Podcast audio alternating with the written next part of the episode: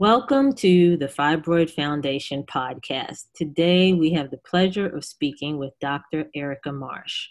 Dr. Marsh is a friend of the Fibroid Foundation. She is one of our trusted medical advisors. She is an associate professor of obstetrics and gynecology at the University of Michigan Medical School and chief of the Division of Reproductive Endocrinology and Fertility. Uh, Dr. Marsh's research is amazing. It focuses on uterine fibroids and reproductive health disparities. And she seeks to understand the challenges of fibroids from a 360 degree perspective by investigating, addressing their pathophysiology, their epidemiology, and clinical impact through a patient centered lens. And patient centered is just wonderful because that's our focus as well. So, Dr. Marsh, welcome.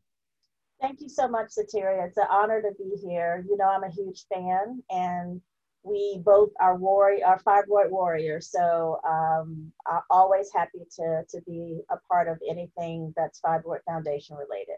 Thank you so much for that, and, and we're a fan of yours as well. And um, we rely on you for great information and to be able to uh, chart our course for um, helping the patient community.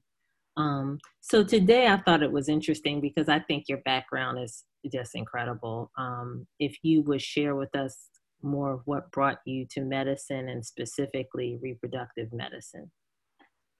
Yes, I um, I had a, a, a, little bit of a circuitous journey to medicine. To medicine, um, uh, I had always been fascinated in a kind of romanticized way with the uh, with becoming a doctor, but but um, while in college, um, kind of saw the pre med scene and said, okay, that's not for me, um, and ended up trying to pursue healthcare through other means, specifically on the business side.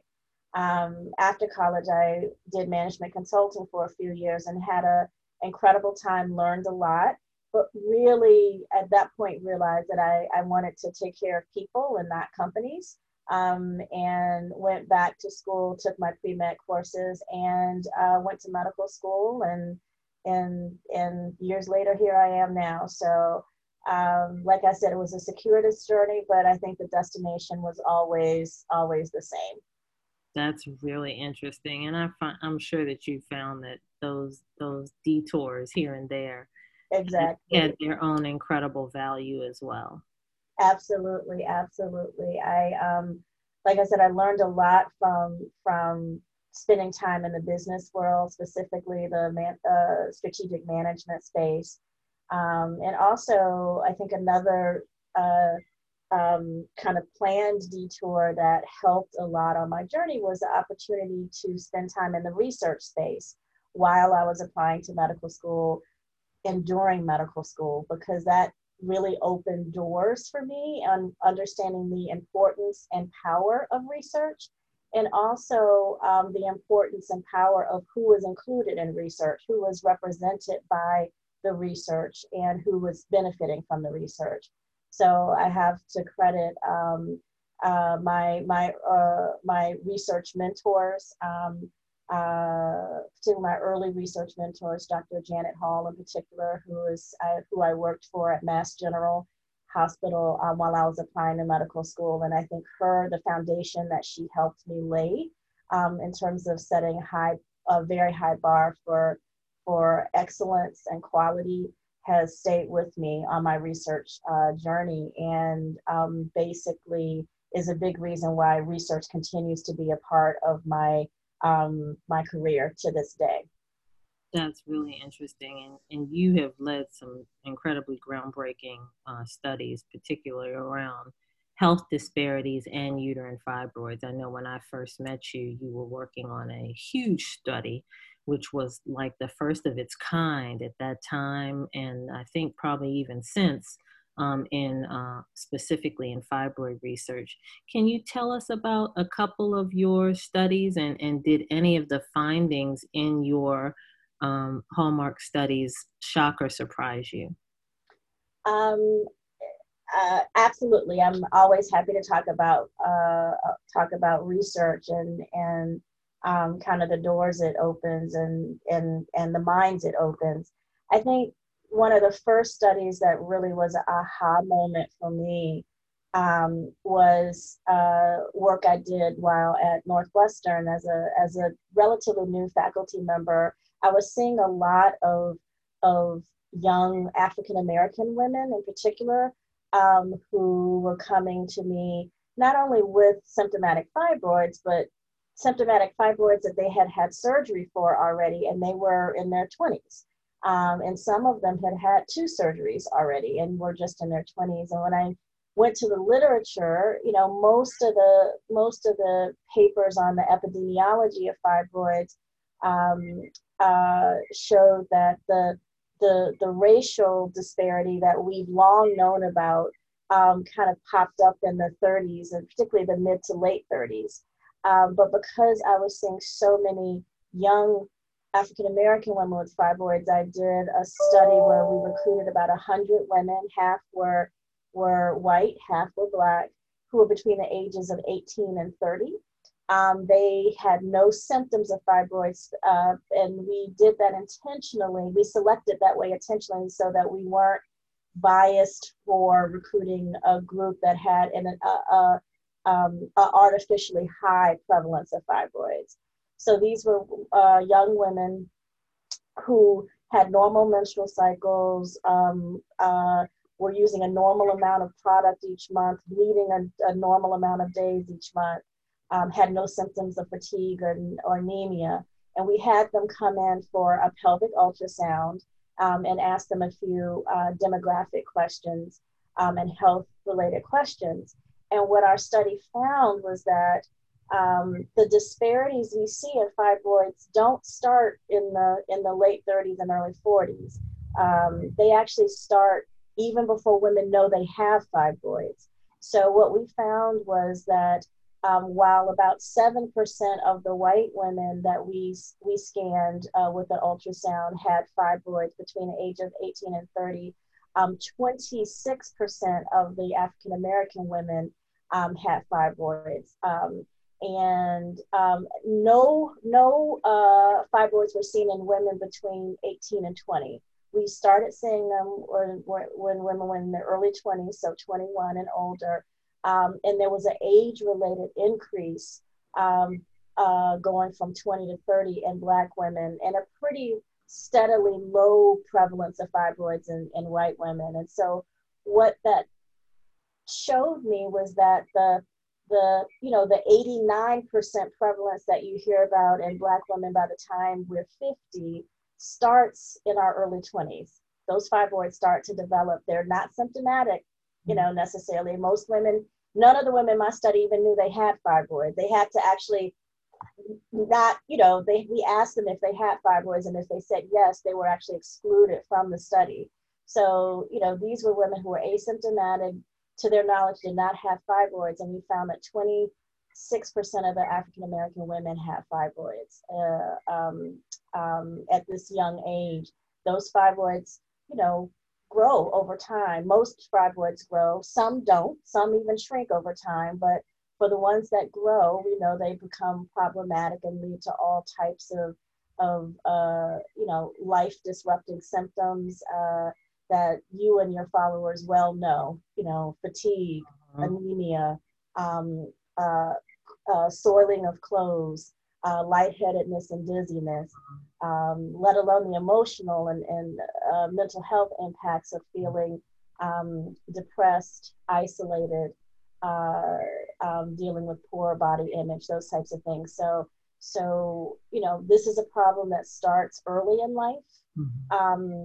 And we have to to address it as such.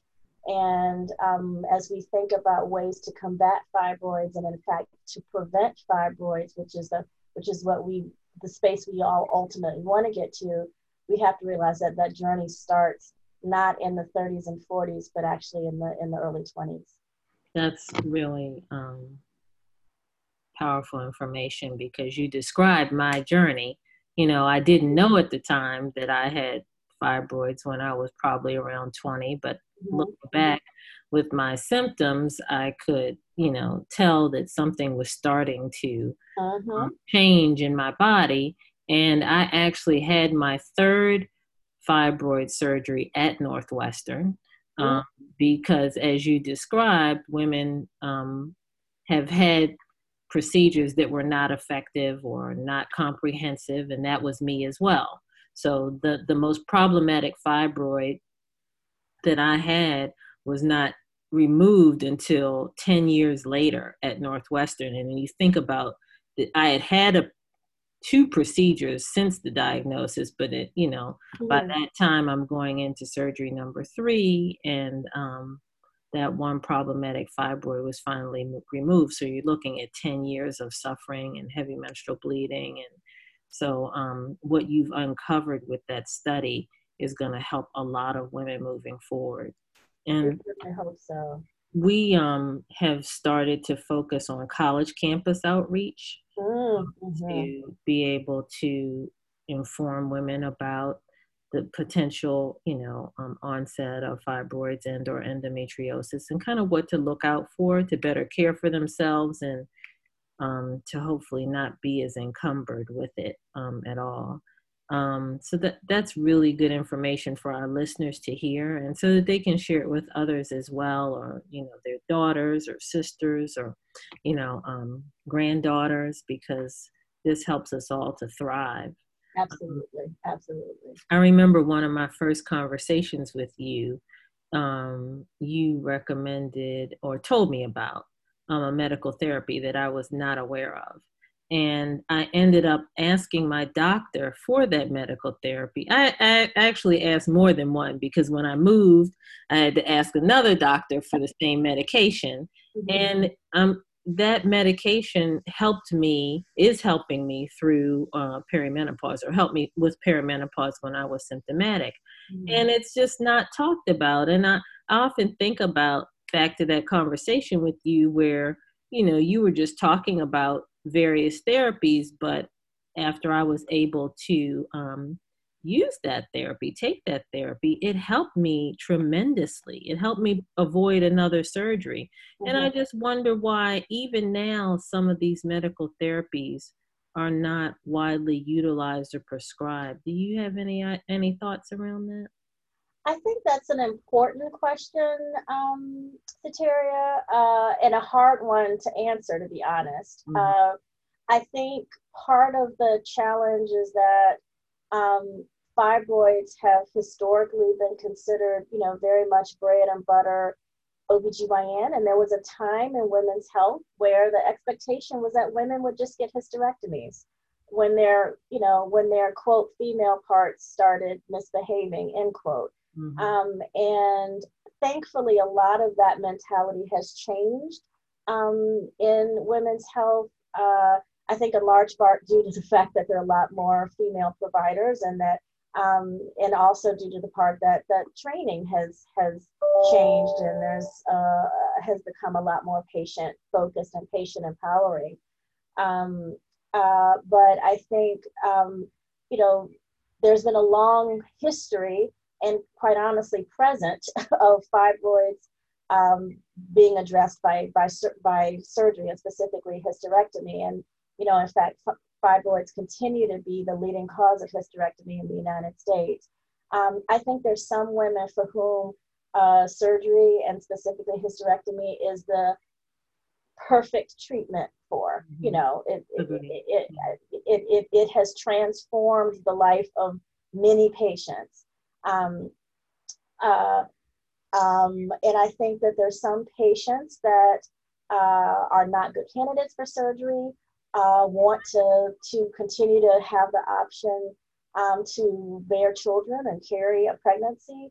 Um, and or just simply, even if they're done with childbearing, um, they they just want to keep their uterus. Mm-hmm. You know, they don't want surgery. And I I think we have to be um, a lot more intentional as a field about saying these are all of your options um, and tell me what your goals are, your life goals are, and we can overlay um, these options with your life goals and uh, understand which ones may be more appropriate given your life goals or less appropriate given your life goals.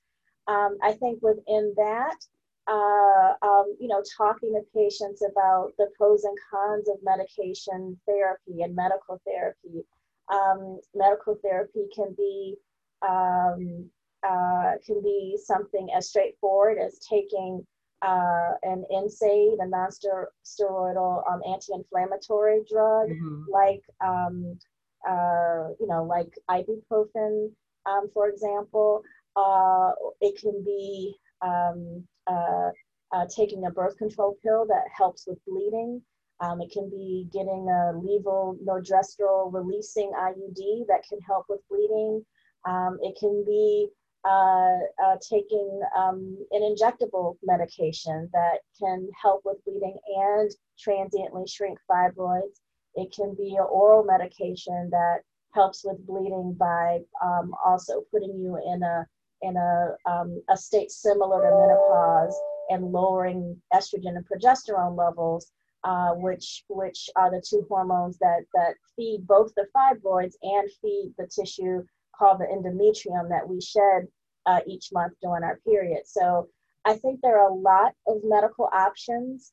Um, there's some medical options like tranexamic acid that um, target uh, our our our um, how we how we clot blood in our body and, and can um, lower the flow of blood during our menstrual cycles. Um, uh, uh, I mean, I, there, I'm not naming all of them, but there are a lot of different classes of medications that we have to offer uh, uh patients now. And I think it's in, I think some of the challenges is that you know some of them you can't stay on for for you know more than six months but some of them you can stay on for longer and um, uh, I, the important thing is to share with the patient what the options are what the risk and benefit of each of the options are mm-hmm. and let the let the patient decide what uh, what works best for them you know feel, given their lives given their goals I, I, I want to put that answer on a loop because it's so comprehensive. I know that uh, our listeners will get a lot out of that, as did I. So thank you for that. Um, so in, in, in a recent article or blog that you uh,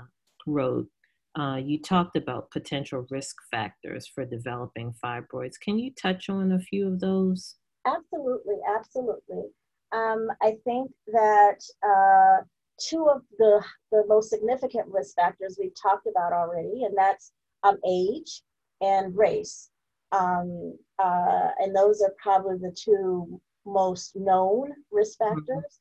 Mm-hmm. I think that we also know that um, uh, an increasing number of pregnancies actually appears to be protective against fibroids. Mm-hmm. Um, uh, now we're not, you know, that's not to say that we're encouraging, you know, women with fibroids to go out and get pregnant just to treat their fibroids, but that's an association that we've seen. Um, uh, we know that uh, beer um, uh, can, uh, uh, you know, uh, several servings of beer can um, is is a risk factor for fibroids. We know that being overweight, specifically being having obesity, is a risk factor for um, fibroids. And um, obesity is disproportionately, um, exists disproportionately am- among certain racial and ethnic groups. Mm-hmm. Um, and that likely contributes to the disparity. It's not the, the necessarily the driver of the disparity, but it contributes to the disparity. Uh, we know that um, higher levels of, um, or we know that progesterone and estrogen um, feed the fibroids and we and and uh, um, so that they're not risk factors per se but um, uh, being in a position where you have increased estrogen uh, and increased progesterone levels uh, may contribute to to fibroids.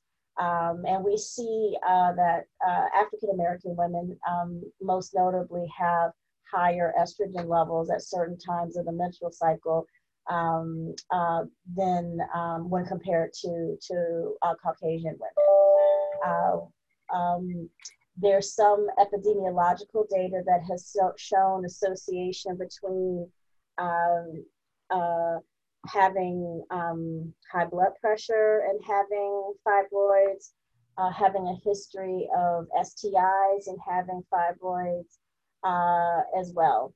Um, and again, those are, are associations. Um, so we don't, you know, they haven't proven causality yet, mm-hmm. but they're um, associations that have been um, observed in, in large epidemiological studies. Wow. I find um, the uh, higher estrogen levels with um, women of African descent at specific times during the menstrual cycle to be higher than some other ethnicities to be absolutely fascinating. Mm-hmm. And um, I think that there might be a lot there. Wow, that's a lot to ponder. Um, so, um, one of the key messages that I think really needs a lot of uncovering is the emotional impact of suffering with mm-hmm. fibroids.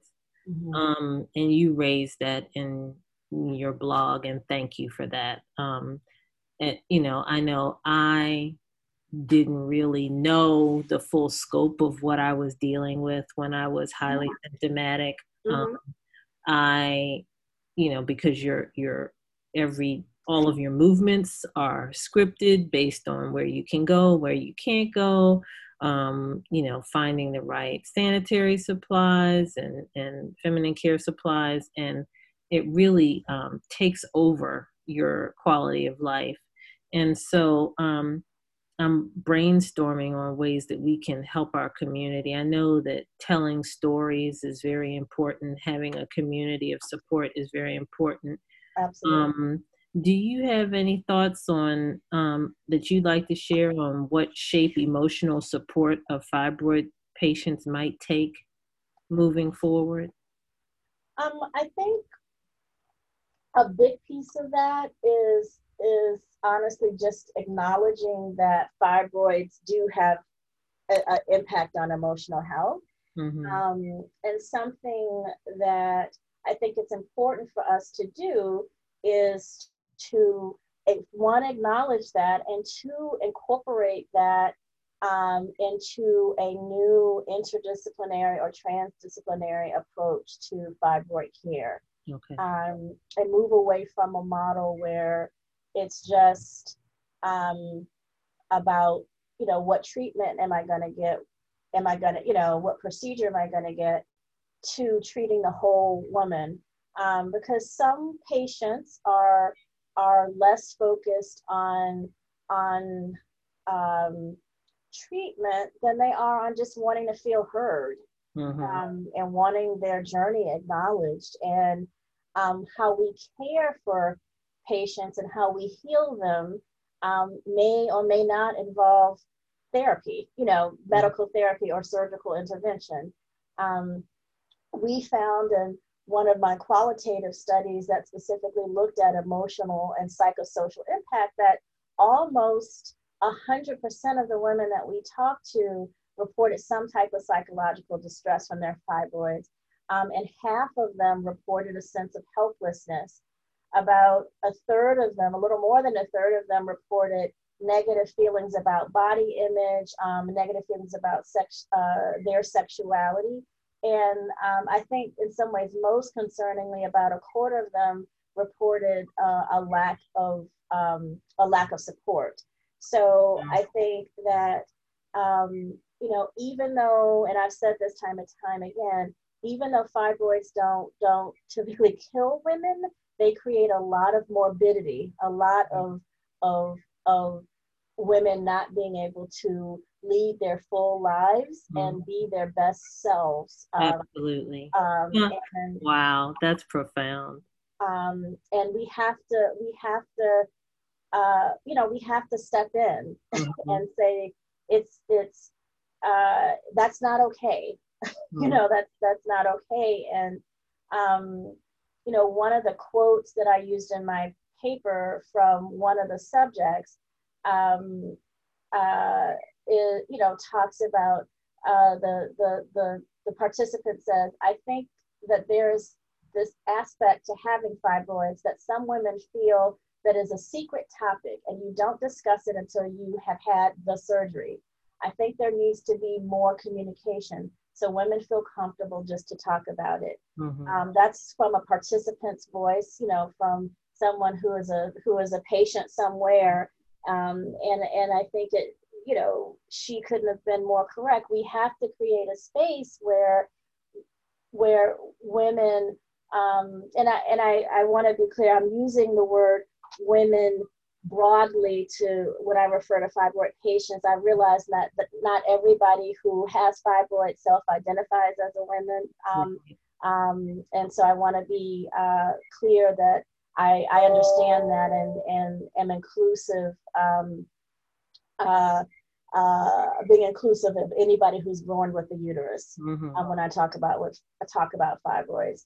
But um, uh, I think we have to to move beyond, you know, surgery check, you know, medicine check, mm-hmm. that we have to treat the whole patient, that we have to empower women to to um, which involves educating them, making them aware, um, uh, to to um, engage more in the process um, uh, and to to choose their own treatments, to choose the best treatments for them, um, and to make sure that they're in a in a patient care provider patient relationship where there's trust um, um, because i think that is the foundation that allows for all the other things the you know the safety in asking questions the being educated the the feeling empowered to to to speak your voice. Mm-hmm. Um, uh, but I I you know women can't. This fibroid should not be a mark of shame, and having heavy menstrual periods cannot be a mark of shame. I get it; they're not sexy to talk about. They're not, you know, nobody, you know, what even when you're amongst your your crew, your squad, you know, it's not like, hey, you know, how many tampons did you use today? Exactly. You know, how many Paxi pads did you go through? Uh, it's even in, uh, even amongst your closest friends, you don't. Mm-hmm. It's not something that comes up because um, there's there's a there's a I, I I think culturally and almost anthropologically, we've been socialized that you know uh, in a very negative and and and self um, uh, negative self-image way around periods in general, whether mm-hmm. they're normal or they're abnormal, and particularly so when they're abnormal. So, you know, we have to encourage women to come out, talk about it, share your stories, because you're by doing that, they're not only helping themselves, but you're helping other women. And you helped us today because those statistics um, hopefully will help a lot of uh, our listeners to exhale because it really, when you talk about those huge numbers of um, people experiencing the same symptoms and the same emotions around those mm-hmm. symptoms, uh, it's eye opening. Um, and um, I appreciate you sharing that and for really um, designing a research study that really delved into the heart of what we experience and feel um, so that we're no longer you know feeling that isolation. So i think I, i'm i i'm very reassured by what you shared that that's going to help to move us forward in a lot of ways um, and we'll be uh, this broadcast will post during our anniversary week so hopefully um, a lot of listeners will have an opportunity to hear it.